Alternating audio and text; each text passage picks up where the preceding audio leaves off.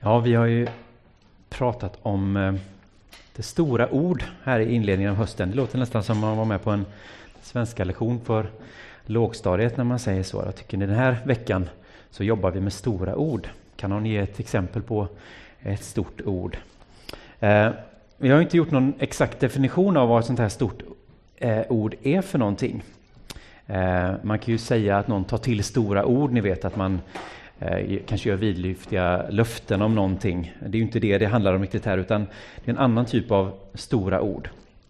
Eh, kanske ofta lite så här abstrakta ord. Det är inte stora ord som i planet eller elefant, att det är stora saker, utan det är ofta mer abstrakta ord som kanske är lite fluffiga eller lite lösa i kanten. Ord som i sig själv kan inrymma mycket, att de är stora på det sättet. Liksom.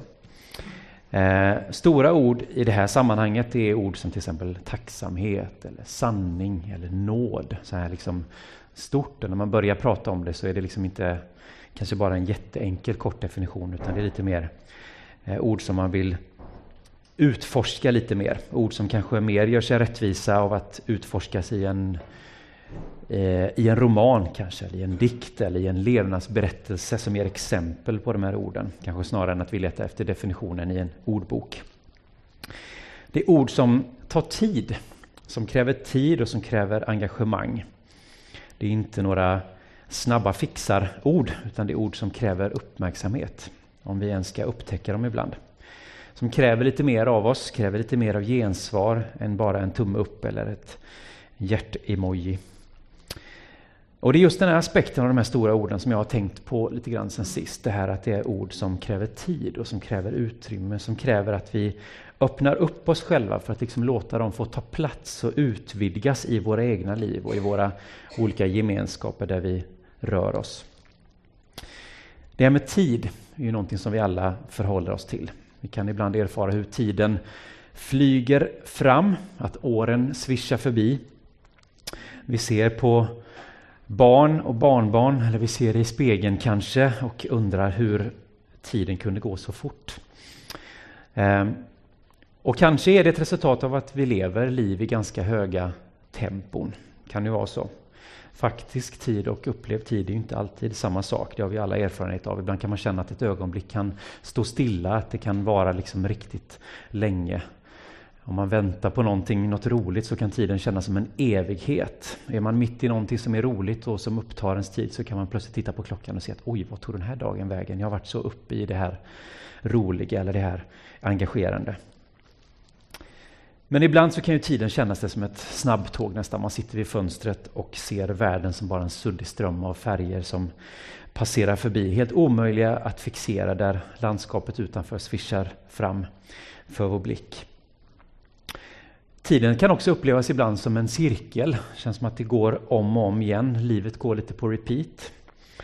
Vi går igenom samma erfarenheter om och om igen. Det kan upplevas rent praktiskt som att man, om man har hamnat i en livssituation som känns lite monoton, man har samma arbetsuppgifter som bara, man känner liksom att jag gör samma sak om och om igen, jag kommer ingen vart i livet.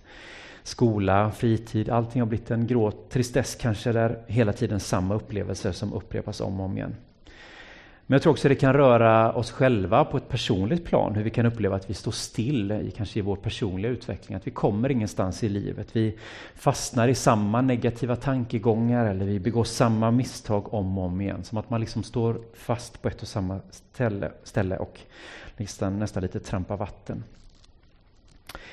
Um, jag tänker att det är inte så konstigt egentligen att vi upplever tiden som cirkulär, eller så som, ett, som, en, som en cykel. Livet och skapelsen går ju i cykler. Dygnet är ju en cykel, dag följer på natt som följer på dag och som följer, som följer på natt och så fortsätter det sådär. Och årstiderna går också i cykler. Vår följer på vinter som följs av sommar och som blir höst och så blir det vinter igen. Så här skriver Predikarens författare i, vers, eller i kapitel 1 från vers 3. Vad får människan ut av all sin möda under solen? Släkte går och släkte kommer, jorden är evigt densamma. Solen går upp, solen går ner. Så skyndar den tillbaka till platsen för sin uppgång. Vinden blåser åt söder, så slår den om mot norr. Ständigt slår vinden om. Slår om och vänder igen. Alla floder flyter mot havet, men havet blir aldrig fullt. Dit floderna har vandrat vandrar de alltid på nytt. Inga ord räcker till, ingen kan utsäga allt. Ögat blir aldrig mätt på att se, örat får aldrig nog av att höra. Vad som har varit kommer att vara, vad som har skett ska ske igen. Det finns ingenting nytt under solen. Säger man om något, det här är nytt, så har det ändå funnits före oss, allt sedan urminnes tid. Trots att det här är tusentals år gamla ord så känns det väl igen, va? Är det inte så att det är, det är så här det kan upplevas? Det, är liksom, det går om och om igen. Det är liksom, allting som är nytt har redan varit. Så kan det kännas. Det är lite tillspetsat så här, men visst ligger det en eh, sanning i detta. Oavsett hur vi upplever och erfar tiden eh, och givetvis så är det möjligt att uppleva båda de här aspekterna av tidsuppfattning. Att det kan kännas både som, en, liksom, som, ett, ja, som ett tåg eller som en resa och eh, som en cirkel där allting går om vartannat. Men hur ska vi förhålla oss till, då, till detta? Då? För både den här monotona känslan, frustrationen kanske i att ha fastnat i livet och till det här höga tempot som hela tiden riskerar att bränna ut oss, både det cirkulära och det linjära. För ett par år sedan så kom det ut en bok här i Sverige av en före detta gymnasielärare, Åsa Axelsson. Hon skrev en bok som fick lite uppmärksamhet, eller en del uppmärksamhet i media, som hette Jag lämnar ekorrhjulet. Där hon beskrev sina försök att hitta en mer meningsfull tillvaro i livet. Hon hade gått in i väggen och var tvungen att för sin egen hälsas skull hitta ett annat förhållningssätt till livet.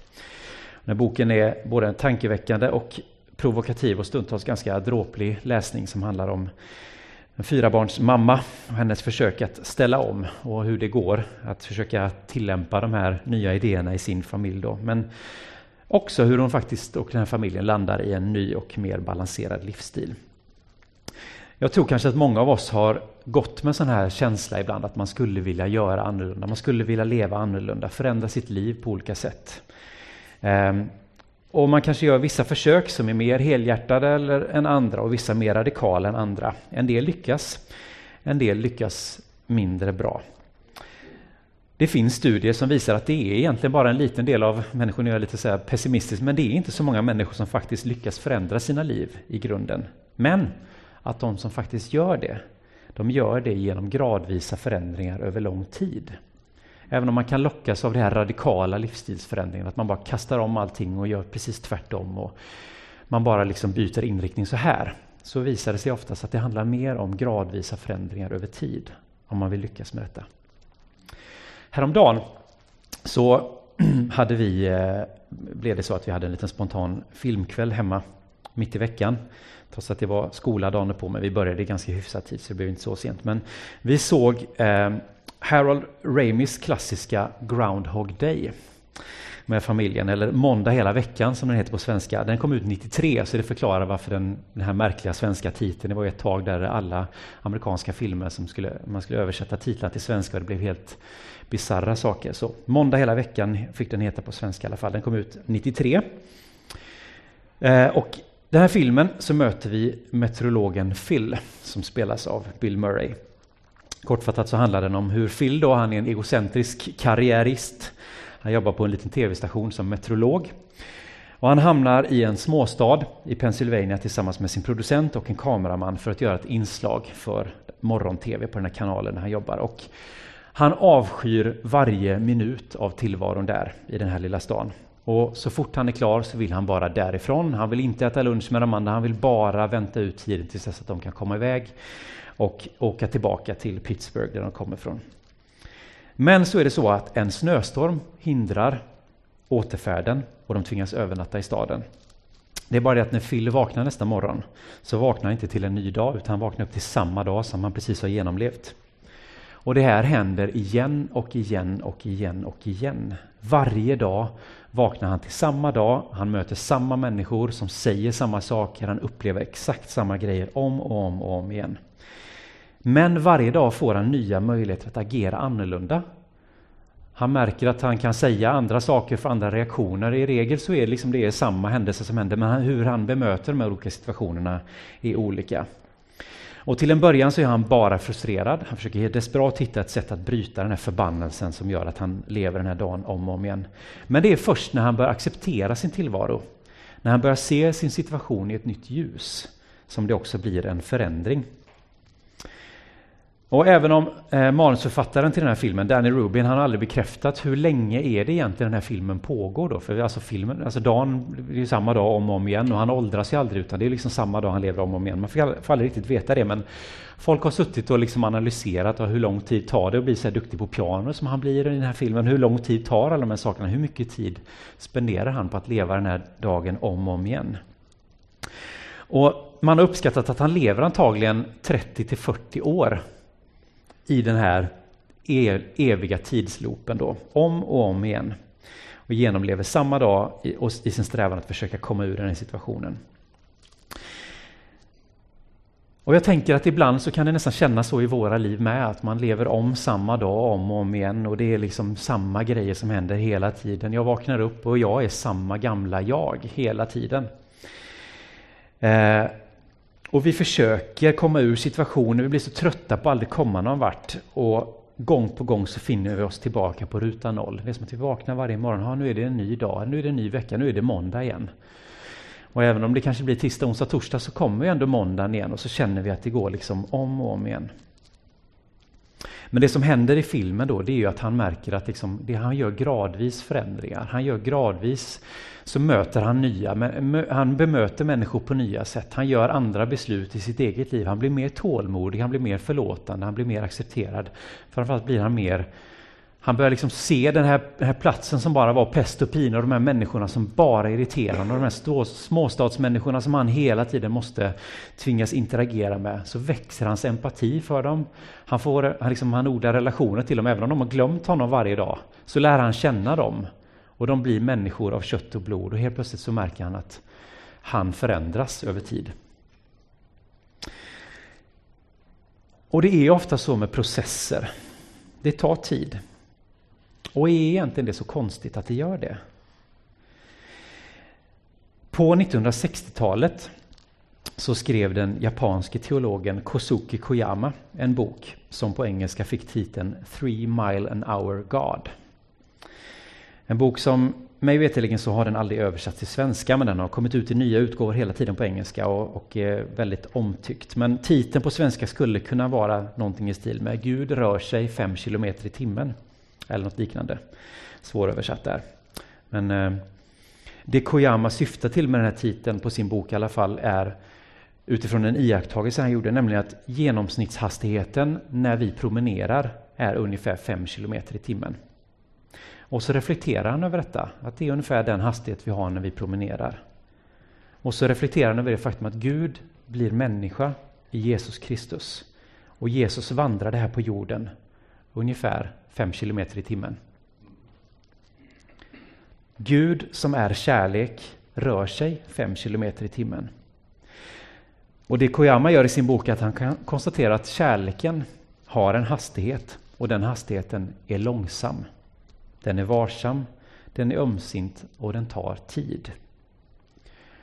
Vi vet ju när vi läser evangeliet att Jesus rusar inte fram på snabbtåg utan han vandrar fram genom den galileiska landsbygden.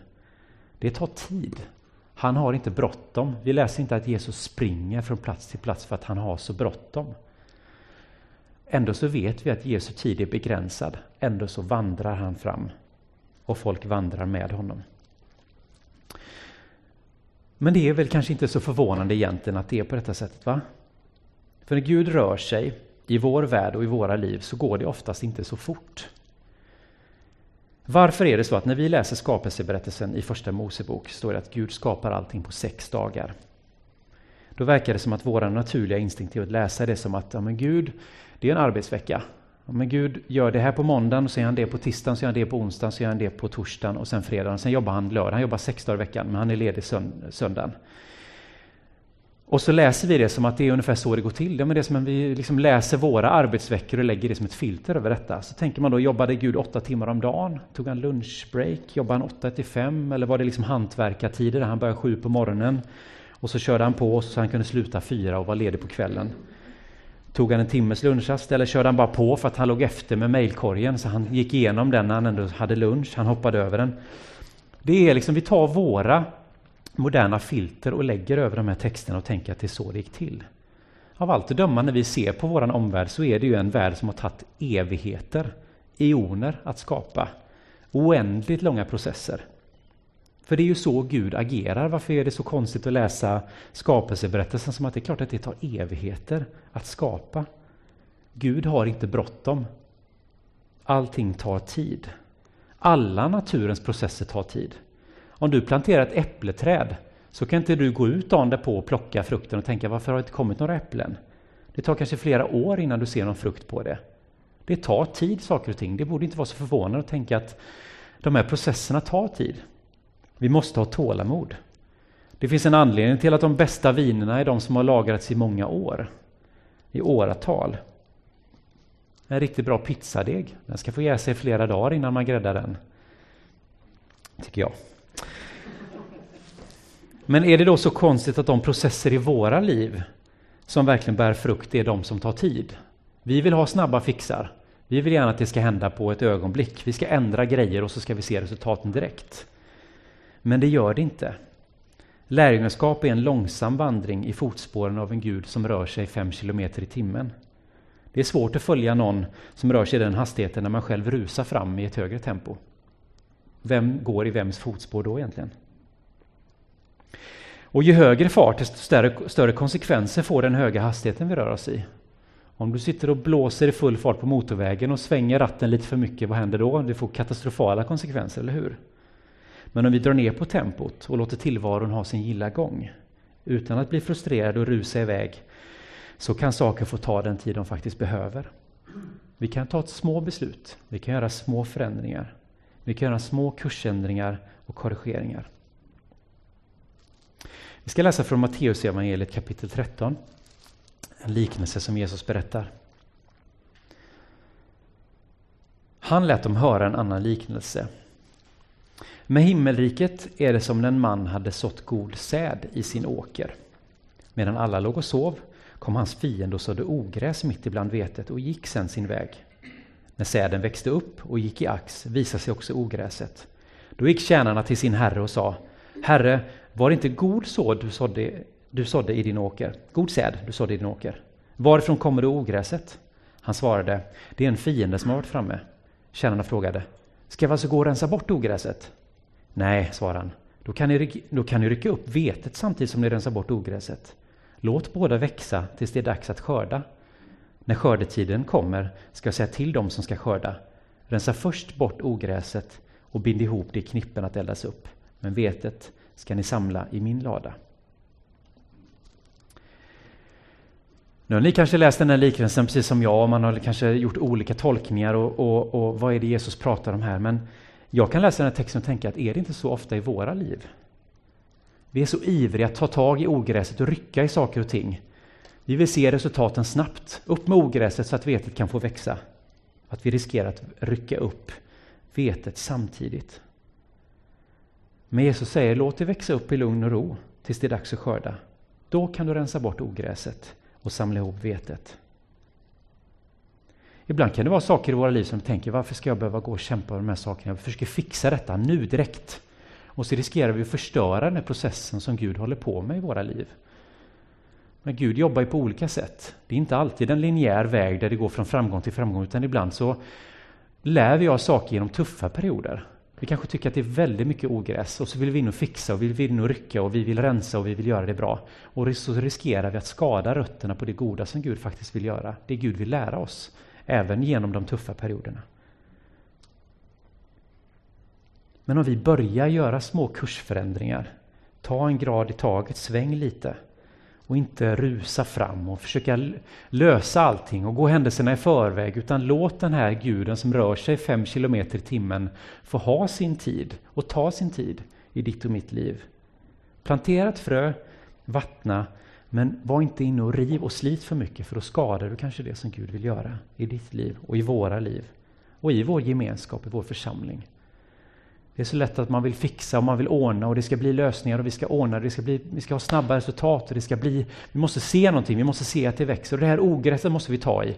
Ja men låt det växa upp alltihop och så tar vi tur med det när det är dags, när tiden är inne. Men låt det ta sin tid. jag ska runda av där. Ehm, jag tror säkert att många av oss känner igen oss i detta. Jag känner igen mig i detta. Jag har väldigt lätt för att försöka hitta jag vill hitta lösningar på saker och ting. Jag vill se resultat i mitt liv. Jag vill, jag vill, se förändring. Jag vill kunna se tillbaka och se att ja, men jag har vuxit, jag har blivit den, nu har jag kommit längre när det gäller det här. Och de här sakerna som jag har kämpat med, nu har jag äntligen övervunnit det. Nu är jag, nu är jag framme, nu är jag här. Och så är det liksom, ska man hela tiden försöka Livet blir någon slags förbättringsprojekt där jag hela tiden jobbar och strävar efter att jag ska bli bättre. Men risken finns att jag har så bråttom i den processen att jag inte låter, jag springer före Gud. Och jag tror kanske att vi behöver be för varandra. Vi kanske behöver prata i våra smågrupper om detta, uppmuntra varandra, stötta varandra i de här små processerna. Att kunna se det där, ja men det är det som, som händer i ditt liv. Det där är ju Gud som gör någonting. Låt det vara lite, låt det se, se vad det blir av det. Var inte inne och stör för mycket. Håll kvar vid den här goda vanan. Håll på med det ett tag så ser vi vad det tar vägen. Det kanske handlar om fem minuter om dagen när du gör något annorlunda eller något litet beslut som du gör annorlunda. En liten, liten gradvis förändring men som kan få stor effekt och som kan få stor god skörd i ditt liv på sikt. Om vi bara ger det tid. Eh, vi ska strax fira nattvard, vi ska sjunga lovsång och vi ska ta tillfälle för förbön. Vill du ha förbön så, så får du det. Det finns tid och det finns plats. Vi kan sätta oss här inne i här framme eller där inne i, i eller kan få ett bönerum här inne där vi får be för varandra och, och lägga händerna på varandra och, och hjälpa varandra i detta. Ehm, att stötta varandra, det är ju det vi är till för, eller hur? Vi är ju en kropp, olika lemmar, vi är bra på olika saker, vi stöttar varandra på olika sätt. Vissa lemmar behöver mer stöd än andra. Vissa kanske känner att det knakar och det skaver eller jag känner mig trött eller jag känner mig sliten. Men då finns vi där och kan lyfta varandra och bära varandra. Herre, tack för att du är en Gud som inte har bråttom. Du är en Gud som arbetar ibland kanske plågsamt långsamt, tycker vi Herre. Vi tycker att det går för långsamt. Vi tycker att det går så sakta. Vi tycker att det händer för lite i våra egna liv, i våra kyrkor, i vår värld. Vi skulle önska att det hände lite snabbare. Men du har inte bråttom Gud och jag ber dig att du ska, du ska ge oss tålamod, att vänta in dig, att inte rusa före, att inte försöka liksom göra jobbet åt dig, vare sig det gäller vår egen, vårt eget liv, vår egen resa, vår egen, vår egen, de egna processerna i vårt liv eller saker och ting som händer runt omkring oss. Hjälp oss att låta saker och ting få ha sin tid. Att vi är där och vattnar och vi kan vara där och påta lite men att vi inte är där och river och sliter och rycker eller vi gräver upp den där lilla plantan som vi tycker växer dåligt utan låt det få ta tid. Ge det kärlek, ge det omsorg, precis som du gör Herre. Vi kan ibland känna oss som små liksom svaga plantor som knappt vi växer på skuggsidan och det tar sig inte och det är, liksom, det är, bara, det är bara ogräs och det blir liksom ingenting av det. Men du har tålamod Herre. Du är där med den omsorg som behövs. Du rycker inte upp. Du är inte där och beskär för tidigt utan du låter det växa upp tills det är starkt nog att kunna tuktas och beskäras. Herre, ge oss själva lite mer nåd mot oss själva och mot varandra. Ta lite mer tålamod. Ge oss den kraft vi behöver, Herre, för att liksom orka igenom och orka vidare på den här resan genom livet. I Jesu namn. Amen.